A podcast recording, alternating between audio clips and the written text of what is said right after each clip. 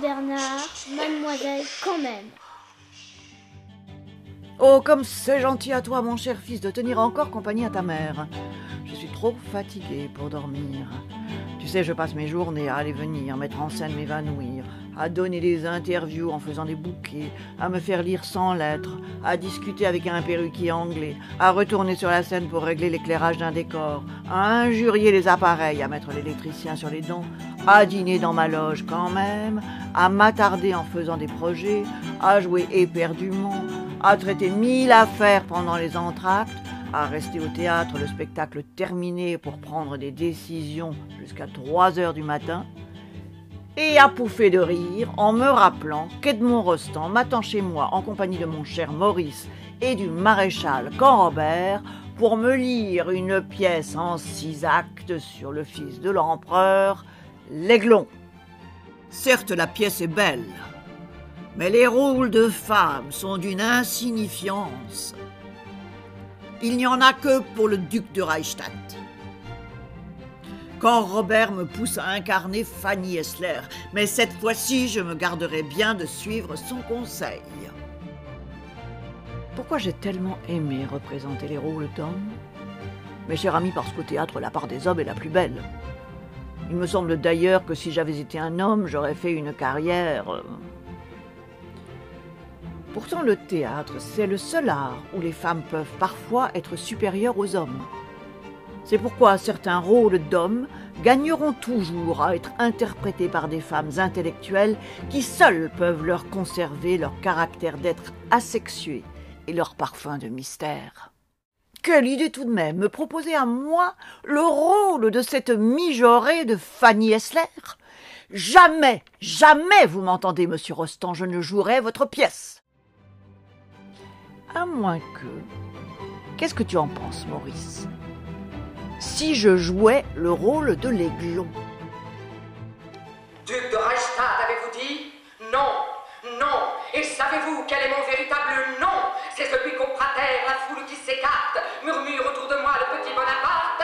Je suis son fils, rien que son fils. En réalité, ce que je préfère, ce ne sont pas les rôles d'hommes, mais les cerveaux d'hommes. Celui que j'ai préféré, je crois que c'est celui d'Hamlet qui m'a tenté le plus, parce qu'il est le plus original, le plus subtil, le plus torturé, et cependant le plus simple pour l'unité de son rêve. Je puis dire que j'ai eu la chance rare, et je crois unique, de jouer trois Hamlet. Le sombre Hamlet de Shakespeare, l'aiglon, l'Hamlet blanc de Rostand, et l'Hamlet florentin d'Alfred de Musset, Lorenzaccio. Dans aucun caractère de femme je ne retrouve une telle variété de sentiments, une telle puissance évocatrice, sauf peut-être, oui, peut-être dans Phèdre.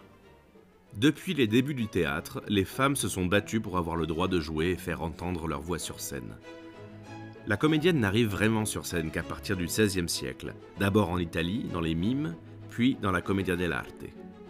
En Angleterre, c'est en 1660 que la première femme a été autorisée à se produire sur une scène publique. Margaret Hughes a joué Desdemone dans Othello de Shakespeare, 44 ans après la mort de l'auteur. En Amérique, dix ans plus tard, en 1670, l'actrice Sarah Campbell a été la première femme à jouer dans une production théâtrale américaine. Une autre pièce de Shakespeare, Le Marchand de Venise. En France, on les autorise à monter sur scène pourvu qu'elles ne parlent pas. Elles peuvent danser et même chanter jusqu'au XVIIe siècle. Tous les personnages féminins de Shakespeare ont été écrits pour des hommes. Il faut dire qu'il n'y avait que deux positions socialement acceptables pour les femmes de la Renaissance, le mariage et l'entrée au couvent. On comprend aussi pourquoi les personnages masculins, ou les cerveaux masculins comme Sarah aimait les appeler, lui plaisaient plus que les rôles féminins. Qu'elle ait souhaité inverser les rôles et interpréter ceux des hommes, N'était-ce pas un juste retour des choses? Mais comme je le disais plus tôt, nous les femmes, nous apportons une compréhension différente au rôle masculin. Un écrivain anglais, Maurice Baring, a écrit à propos de ma performance que je donnais l'idée exacte de ce qu'était une pièce de Shakespeare. Il a écrit, elle, c'est moi, était une merveille, un tigre, naturelle, facile, vivante, princière, et que dans certains discours, mon Hamlet dépassait Shakespeare lui-même. Chaque scène, Chaque humeur faisait partie d'un tout, continuait-il, comme des nuages qui se chassent les uns les autres, mais appartiennent à un seul ciel, et non comme les plaques de verre d'une lanterne magique.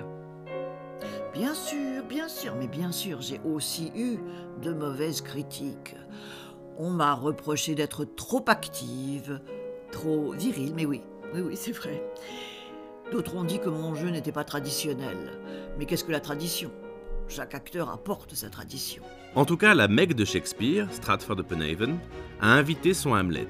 Et elle a même joué à Édimbourg, en Écosse, où elle a interprété le personnage en kilt écossais parce que son costume n'était pas arrivé à temps.